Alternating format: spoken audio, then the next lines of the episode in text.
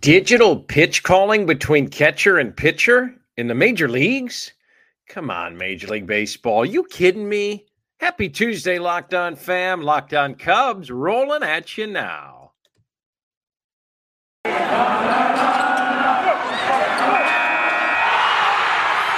You are Locked On Cubs, your daily Chicago Cubs podcast, part of the Locked On Podcast Network, your team every day.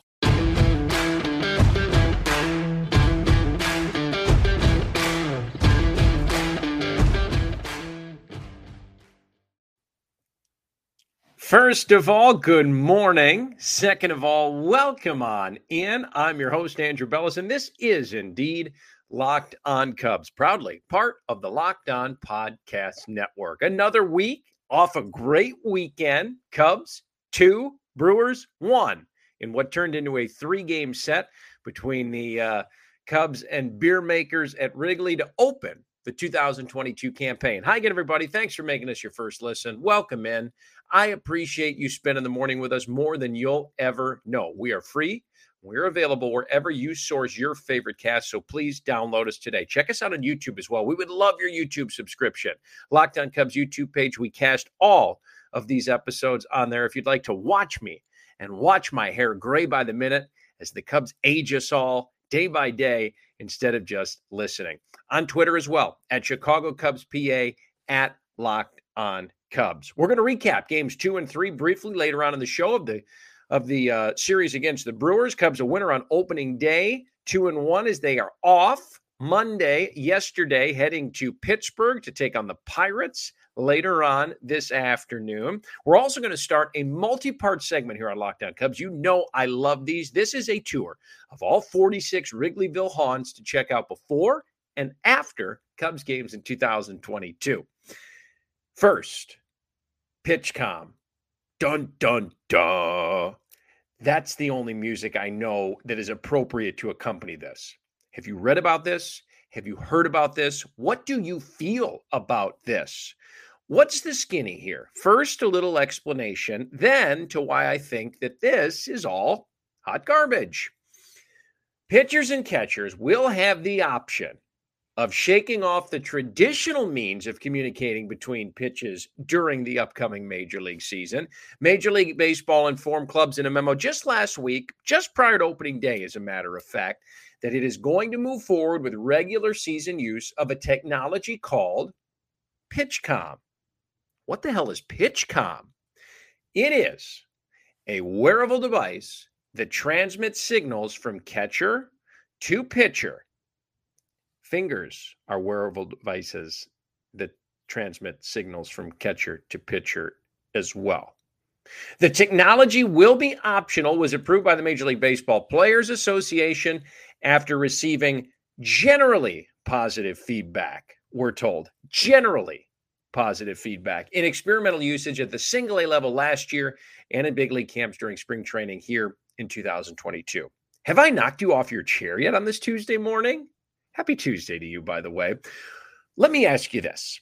Why would Major League Baseball want to introduce this to the game? Well, according to them, it's twofold. One, it's aimed at both improving the pace of play, which we know has been an issue in the past several years. And I've been a big proponent on this, not so much game time, but pace of play. And also, they like this because it prevents sign stealing part of the gamesmanship of Major League Baseball. But however, so how exactly, if you have not heard about this, does PitchCom work? Let me tell you. PitchCom essentially eliminates the need for a catcher's traditional finger signals. Rather, the catcher wears a forearm sleeve, kind of looks like a remote control, more or less, with nine buttons for calling not only the pitch type, but the pitch location as well. And then the pitcher has a receiver in his cap, kind of like a quarterback in a football game. The catcher has one in his helmet, and receivers can also be worn by up to three other fielders. Typically, would be the two middle infielders and the center fielders to adjust fielder positioning so they know what pitch is coming to. Because listen, if they can't see traditional catcher finger figure finger signals, say that ten times fast, finger signals, their alignment has to be dictated by something else, so they have the opportunity to hear as well. I know what you're thinking. I'll get there. Where do the players stand on this? Said Rays veteran catcher Mike Zunino, it's something that's really going to get the game moving, I think. Well, if that's true, that's a good thing because pace of play the last several years in Major League Baseball has been atrocious. And I don't mean three hour, 45 minute, nine inning games. I mean pace of play. I mean taking an hour and 40 minutes to play the final three innings of a baseball game because of the bullpen carousel, 45 seconds in between pitches with relievers, et cetera, et cetera. How about Zack Greinke? The feeling in the hat, he said, is a piece of cake in terms of actually wearing the receiver. Hearing is kind of easy too. Just figuring it out. I mean, I've been looking down for signs my whole life, so you just have to get used to the difference of that. That's a great point. Pitchers are just programmed. You just, you know, you look in between the catcher's legs for the finger signs, and that's it. That's what uh, what you've always done. This is like totally different approach. Says Rockies director of pitching operations, Steve Foster. It has great possibilities. Anything that can help the pitcher get the sign without anyone knowing what the sign is, we're moving in the right direction. So, really, why now? Why are we seeing this now at the major league level? Last year's average nine inning game was a new record high in terms of time at three hours, 10 minutes, and seven seconds. Average 310. That's atrocious. That is disgusting. The game is often slowed, as I just alluded to, when teams have runners aboard, particularly at second base, when the runner can attempt to decode a catcher's signals to the pitcher. Pitchers and catchers typically switch up the progressions and the signs with a guy in scoring position as to eliminate that. But those situations, they try to shield their calls and they definitely do take more time. We see that. With PitchCom, the communication between Catcher is more seamless and therefore straightforward. The technology also conceivably can reduce the number of mound visits in which pitchers and catchers go over signs. Uh, you would think that to be true, but we'll see. So, all good in terms of pace of play. I understand that. So, now to the flip side. Okay. Does everyone love this idea? Do you love this idea? Let us know on Twitter. Reach out at, at Chicago Cubs PA at Locked On Cubs. I'd love to hear. Not necessarily. Uh, let's go older school for a second. How about uh, Royals manager Mike Matheny, longtime Cardinal skipper? Um, no, he does not like it a ton, and they will not be required to use PitchCom. As Matheny pointed out, some catchers take great pride in their ability to hold different sets of signs for different pitchers. It's part of the chemistry and camaraderie of managing a pitching staff, which is obviously the catcher's number one job. Said Matheny, I hate technology taking away something that someone has worked really hard for. But the way the game's going and where we are right now, it does make sense. Okay. Old school, kind of half in, half out, right? Locked on fam, please tell me I'm wrong here. I do not love this. I don't. No, no, no. I've been a big proponent of speeding up the game or at least working on the pace of play issue because it is an issue. There's no way around that. I've not hid that. Keeping batters in the box, eliminating the countless changes of pitching of pitchers late in the game, et cetera, et cetera. What can you really do to make the game quicker, though? Get starting pitchers to go deeper into games like they used to. I'm sure that would help, but you can't just flip a switch and make that happen. Let me preface all of this before I blow up here on a Tuesday morning by saying this. I applaud Major League Baseball for addressing the game time issue.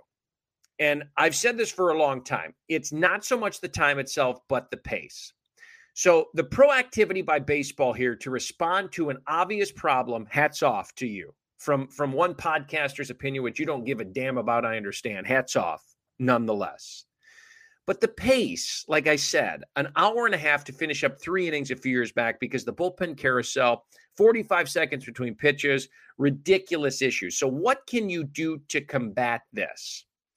Probably exactly what the league has tried to do make communication between pitcher and catcher more seamless and also, limit, uh, also limit pitching changes, uh, imposing a batter minimum rule, which has already been in, you know, put into effect.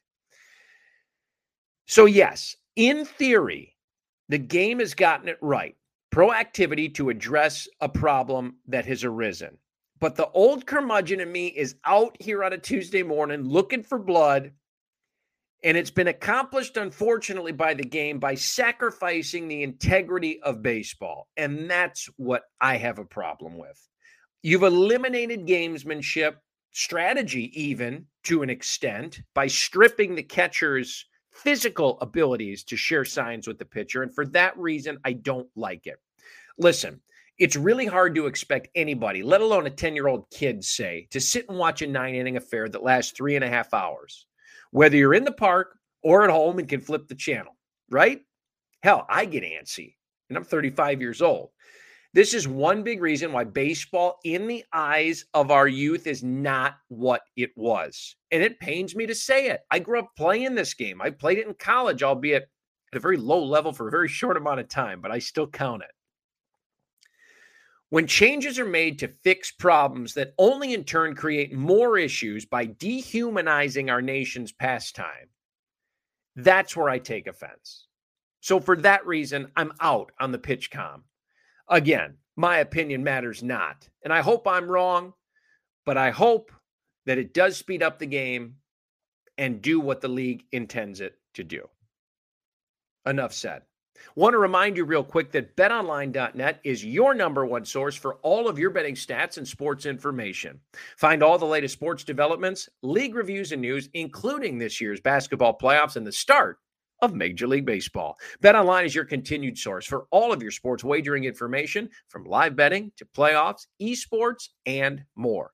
Head to the website today or use your mobile device to learn more about the trends in action. BetOnline, where the game starts. What's your favorite Wrigleyville spot? Let me know. I'm going to let you know some coming up in a moment. This is Locked On Cubs.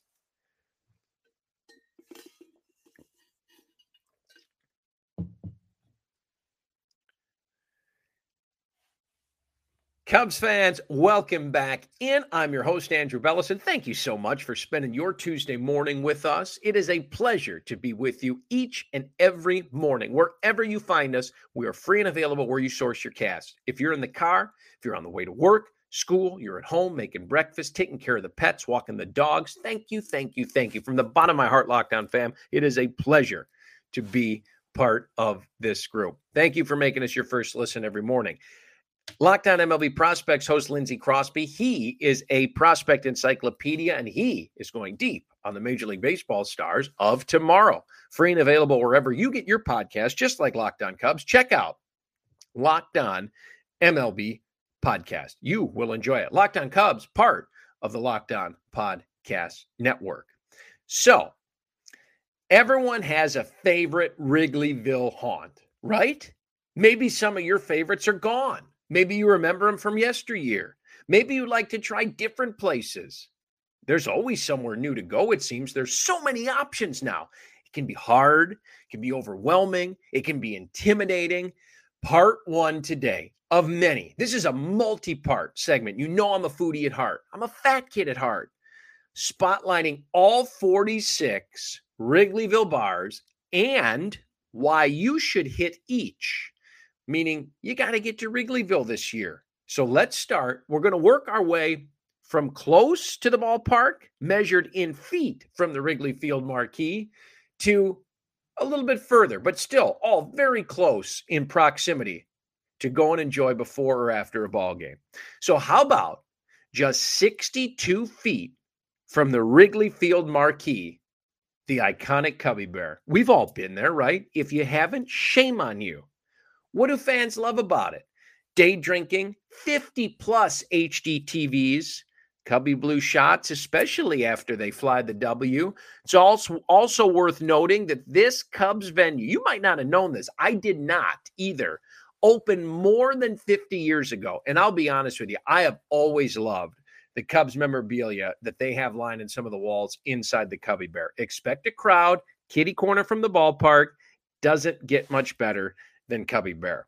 Want to venture just a tad bit further down the street? How about 95 feet from the Wrigley Field marquee? I haven't measured this personally, so so don't come at me if we're a few a few feet off here and there.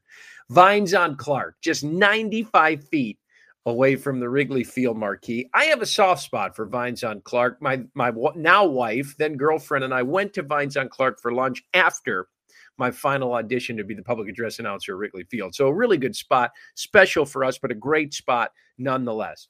Good for a cocktail during the day. They've got an awesome outdoor patio. They've got a great rooftop deck, wall to wall TV screen, so you can watch everything from Cubs and beyond, as well as a giant projection screen that the Cubs game is on if they happen to be playing.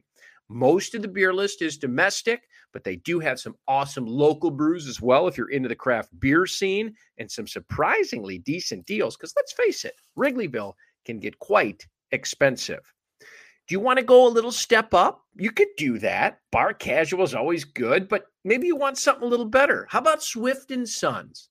Just 151 feet from the Wrigley Field marquee. So this is maybe a notch or two up, an upscale steakhouse experience before or after a ball game. You get oysters, you get steak frites, and a kids menu as well. This is right across the street from Wrigley Field, so you can just head right over before or after a ball game. As of Wednesday, reservations were still available ahead of a game. So you know things are going to get crowded. You go to a typical bar, you can't make reservations. You're fighting for space. Check out Swift and Sons, make a reservation. Sit down, have a good meal, have a cocktail. Listen, I've said this a bajillion times. Foodie at heart, pescatarian, don't eat meat, raw or char grilled oysters from Swift and Sons. Yes, please. Phenomenal please. The char grilled are great. If you don't love them raw, I understand. I do, but try both. Try either. They're amazing. My two favorite things seafood and baseball. Hell of a pair. Swift and Sons, right across street from the ballpark. Finally, we've all done it. Sluggers, oh, sluggers, just 233 happy feet to the Wrigley Field marquee. You can pitter patter right down the block and be there in just minutes after a ball game. 30 HD televisions, six 10 foot projection screens. Once uh, once they get back into the normal swing of things, dueling pianos returns after every home game, which is surely fun. This institution in Wrigleyville is nearing, believe it or not, I'm going to date you all. I'm going to date myself, is, is nearing its 30th anniversary, which I couldn't believe. It's got an upstairs sports area that we all know too well about. They've got batting cages, skee ball, air hockey, pop a shot, have a cocktail downstairs, have some food, go upstairs, have some fun, dueling pianos. You can see the ballpark down the street. If you haven't been to Sluggers, check it out. If you have been, you know what I'm talking about. It is a Wrigleyville institution. More Wrigley haunts tomorrow. This is going to be a several part series. So many good spots. Want to highlight what we love about each of these spots. Want to hear what you love too about Wrigleyville. Let us know on Twitter at Chicago Cubs PA at Locked On Cubs. Going to turn the clock back a little bit to the weekend, go over that Brewers Cubs series briefly, and then turn it ahead. It's off to Pittsburgh, series two of the young 2022 campaign. With the ever increasing numbers of makes and models, it is now impossible for your local chain auto parts store to stock all the parts that you need for your car or truck. So, why endure often pointless or seemingly intimidating questioning? Is your Odyssey an LX or an EX? and wait while the person behind the counter gives you the runaround. Make your own decisions from home. Save time and money. Use Rock Auto. You don't have to spend 30, 50, 100% more for the same parts. You can get them cheaper and quicker and easier at rockauto.com. I personally used Rock Auto for some of our vehicles and I love it. Rock Auto is a family business serving do it yourselfers just like all of us for over 20 years, and their prices are reliably low from every customer. The selection's insane too. They literally have everything you'll ever need for your car or truck brake parts, tail lamps, motor oil, even new carpet. So, Head to rockauto.com right now. See all the parts available for the car or truck that you drive. And do me a favor when you go. Write locked on in the How Did You Hear About Us box so they know we sent you. Amazing selection, reliably low prices, all the parts you'll ever need only at rockauto.com. Locked on Cubs rolls on after this.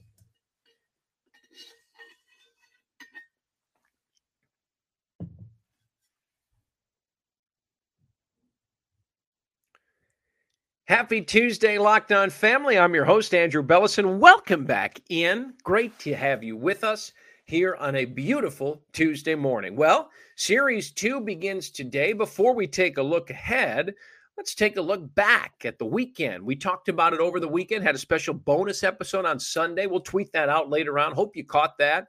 Uh, it was a good weekend at Wrigley Field. The weather wasn't great. Lost a game on Friday. Four game series turned into a three game series. But the Cubs, winners of two of those three, dropping the finale on Sunday. The good news coming out of a loss, Marcus Stroman, man, five innings, just a one run. Great Cubs debut, great Wrigley Field debut. Seiya Suzuki put the Cubbies ahead real early with a three run bomb, his first in the bigs, first with the Cubs. He had a great weekend overall at the plate. And at one point, the Cubs had an 85.8% chance to win that ball game. Unfortunately, the bullpen could not hang on. But listen, frustrating, yes. When you thought maybe you had that one in the bag and could have swept, you take two out of three from the Brewers to open the season at home You saw really, really good things. And I know the sample size is this big. You've played three of 162, but we've seen patience at the plate. We've seen guys getting on base. We've seen balls in play. We've seen less strikeouts. It's a good approach. It needs to continue. I'm not jumping the gun. I'm not getting all over these young, you know, overreactions, good or bad, early in the season. Take it with a grain of salt, yes but the approach is clearly different. And I love it. It goes back to what we've talked about for many, many weeks with Madrigal at the top. We saw Ortega, Suzuki's hitting the ball. It's a good mix of power, contact. I like the way this works. Again, three games. I know, Andrew, chill out. Everybody, overreactions to the positive or negative side early in the year happen all too often. And I'm not doing that. I'm just saying I really, really love the takeaways from the weekend, and I hope it continues. With that said, you did it against three really, really good pitchers. I mean, Corbin Burnes is the reigning Cy Young Award winner. You laid it on Brandon Woodruff on on Saturday. I mean, nine zip game on Saturday. And then Freddie Peralta, who's the Brewers' third in line in their rotation, which is so stacked, he'd be a one or a two on most other clubs. So you are beating very, very good pitchers. And honestly, it was a great weekend. Lost the game will be made uh, made up later in the season as part of a doubleheader. Cubs two and one had two wins over the weekend against the Brewers after four wins against the Crew all of last year in 19 tries. So that alone puts a little pep in your step on a Tuesday morning, as far as I'm concerned. Let's turn it ahead. Cubs are in Pittsburgh later on today, game one of that series with the Pirates, staying in the National League Central Division. It's an afternoon game, 312 local time here in Chicago Central. They are going to face an old friend. It's actually a battle of southpaws on the mound for the Pirates and the Cubs. Jose Quintana will take the bump for Pittsburgh. He was signed this offseason by the Pirates, his first season in Pittsburgh. He was always one of my favorite names to say. It's and I loved his walk-up music too. That was one of my faves. I liked Quintana. I liked the Quintana deal when they made it with the Sox. He was fine. It didn't pan out like I think we had all had hoped, obviously, especially for what you know they had given up uh, to send him over there. But I'm a Quintana guy. I always liked him, and uh, they'll face him. The Cubs will here later on this afternoon. Who the Cubs sending out there? Well, fellow Southpaw. Drew Smyly makes his uh, his debut here in 2022. The left-hander is slotted as the number four guy in the Cubs rotation, and hopefully will pitch well enough to stay there because it adds a great piece of depth as they wait for some other guys to hopefully get healthy here. Uh, Wade Miley, Adbert Alzolay is going to take a little bit longer. Alec Mills. Don't forget the pitching depth here, not only in the rotation, but the bullpen as well that is out. So, anyway, the veteran Smyly opposes Jose Quintana in Pittsburgh, staying in the Central. Again, I'll stop. You can't win World Series in April, but you sure as hell can lose them. Just keep plodding along. And these games against the lowly Pirates, who could surprise a few people with some young talent that they have, but overall not expected to do anything this year, you have to win.